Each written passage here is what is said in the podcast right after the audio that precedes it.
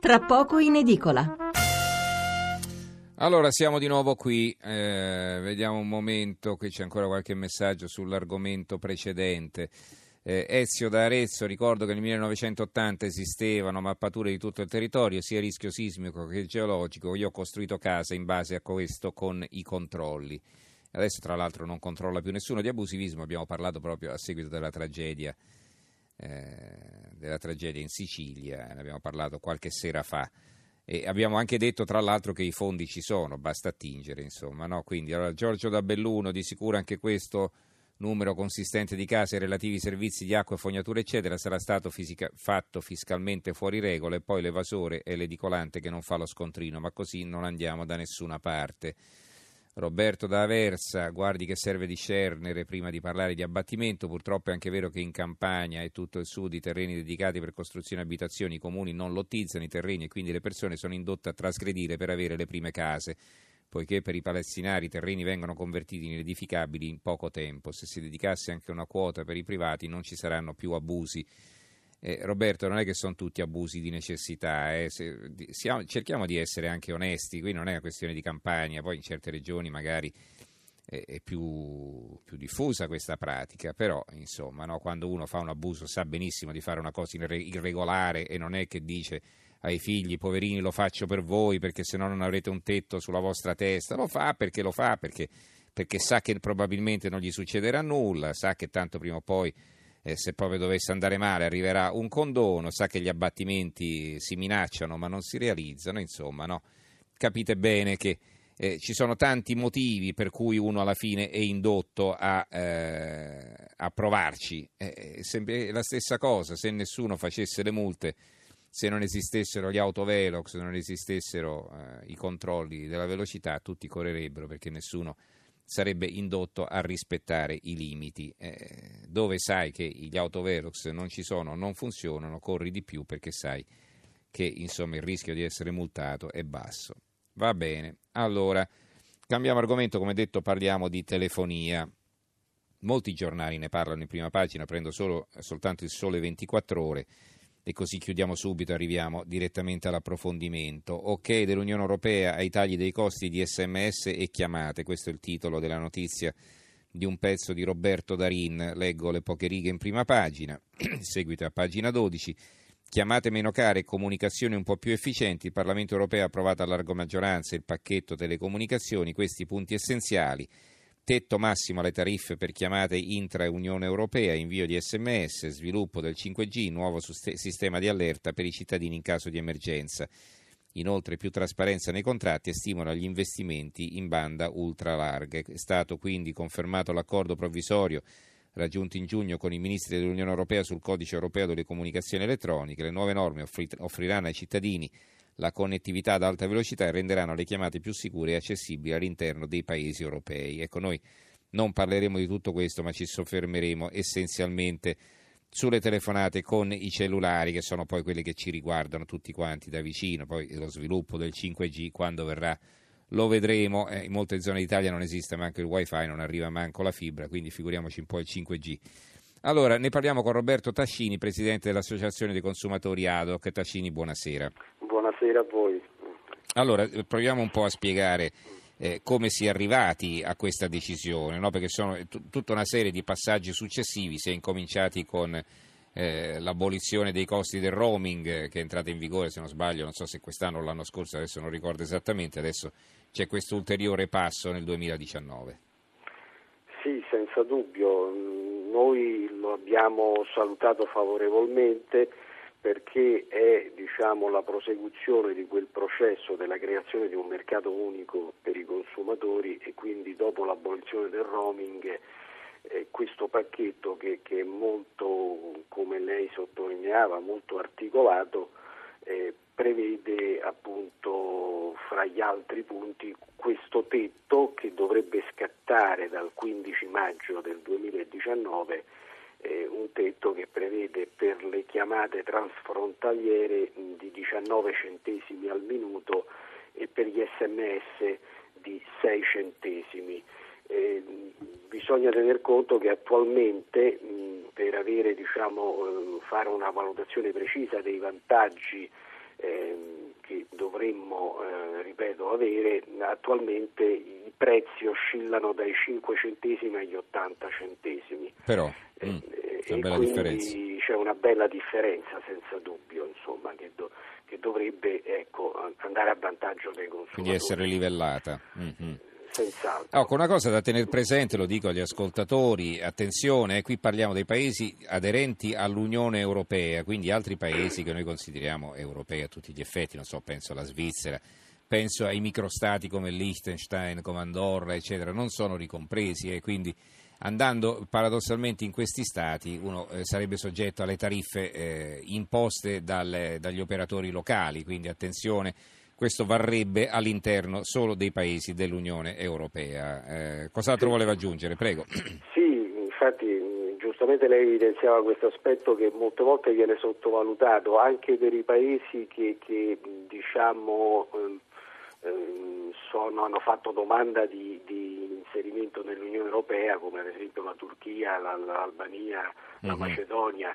Quindi ecco sì, mh, quando si va all'estero mh, accertarsi ecco, appunto, Mhm. che ci si muova diciamo, in un ambito eh, dei, dei- dei 27 paesi dell'Unione Europea. Quindi se insomma. in macchina andiamo dall'Italia in Germania e non è che in Svizzera ci fermiamo a fare la telefonata, lo facciamo sapendo che naturalmente i costi saranno molto ma molto più Eh, alti. certo, avremo brutte sorprese, insomma. Ecco, un'altra cosa però, eh, il rovescio della medaglia, no? perché è vero che eh, tutte le compagnie telefoniche poi saranno obbligate ad adeguarsi, ci mancherebbe altro, però la domanda che ci si pone è un'altra, cioè eh, questo indubbiamente per le compagnie telefoniche eh, produrrà una, una minori entrate, quindi diciamo evidentemente prima, guadagnavano, prima finora guadagnano di più di quanto guadagneranno a partire dal maggio dell'anno prossimo. Allora, non è eh, scontato che poi magari eh, ci, fa- ci aumentano la tariffa di quell'euro a- a me- al mese o a bimestre per cui recuperano con gli interessi, perché non è che stiamo tutti all'estero a telefonare col cellulare, cioè questo è un vantaggio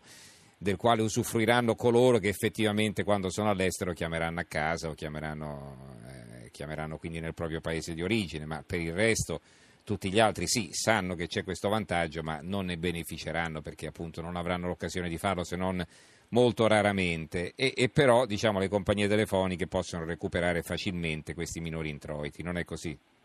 Sì, purtroppo non a caso io in precedenza ho usato spesso il condizionale proprio per questo, perché purtroppo le esperienze passate ci hanno abituato a, a- a sorpresa al fatto che ehm, diciamo che quello che usciva dalla, dalla porta rientrava dalla finestra con altri accorgimenti, con modifiche delle condizioni contrattuali, eh, per cui credo che bisognerà essere comunque guardinghi. Non è casuale che un primo giudizio che dato, diciamo, che ha dato l'Etno, che è l'associazione europea che raggruppa le aziende telefoniche, ha espresso indubbiamente un giudizio eh, non entusiasta, ecco, ehm, è un po' negativo.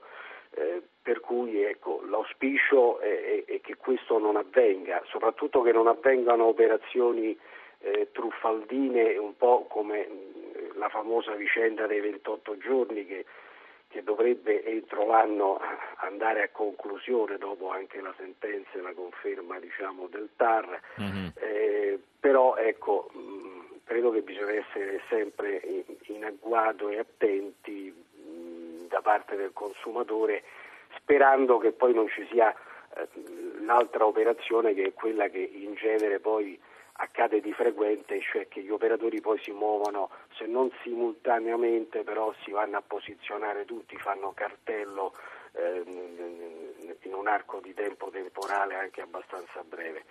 Eh, quindi l'auspicio è che questo non avvenga, insomma, che, sia- che- che- che possa esserci anche una, una certa competizione concorrenza fra le, le- le aziende, però certo ecco, le- la vicenda dei 28 giorni ehm, È sintomatica, certo. Mhm. Sì, perché poi lì di fatto i 28 giorni era un- un aumento dell'8,6%, eh, che sarebbe stato poi legittimo da parte di qualsiasi azienda se, se ritiene di Mhm. poterlo fare. E, è stato adottato questo accorgimento certamente non trasparente e non limpido che poi ha scatenato tutte le polemiche e i ricorsi più che Certo. legittimi delle associazioni. Senta, ci sono novità, mi domanda un altro ascoltatore eh, da Roma, eh, Antonio, che mi, mi chiede se ci sono novità per quanto riguarda il traffico internet, che si può consumare all'estero, insomma.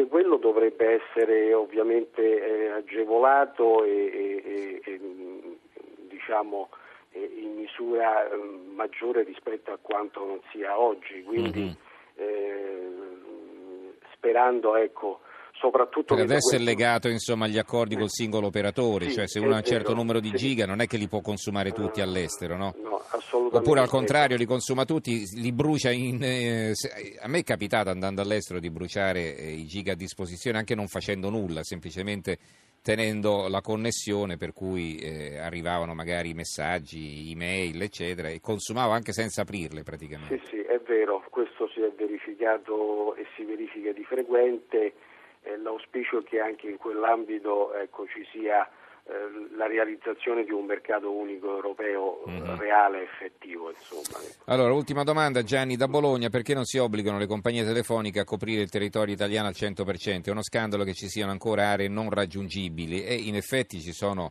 eh, tratti, eh, io anche percorrendo l'autostrada ci sono tratti in cui cade continuamente la linea, bisogna ritelefonare perché magari ci saranno poche centinaia di metri eh, scop- si è scoperti e uno dice vabbè rifare la telefonata a parte la scocciatura ma insomma si ripaga lo scatto alla risposta voglio dire ma perché do- deve funzionare in maniera così intermittente e ricadere tra l'altro da un punto di vista economico sulle spalle di chi chiama?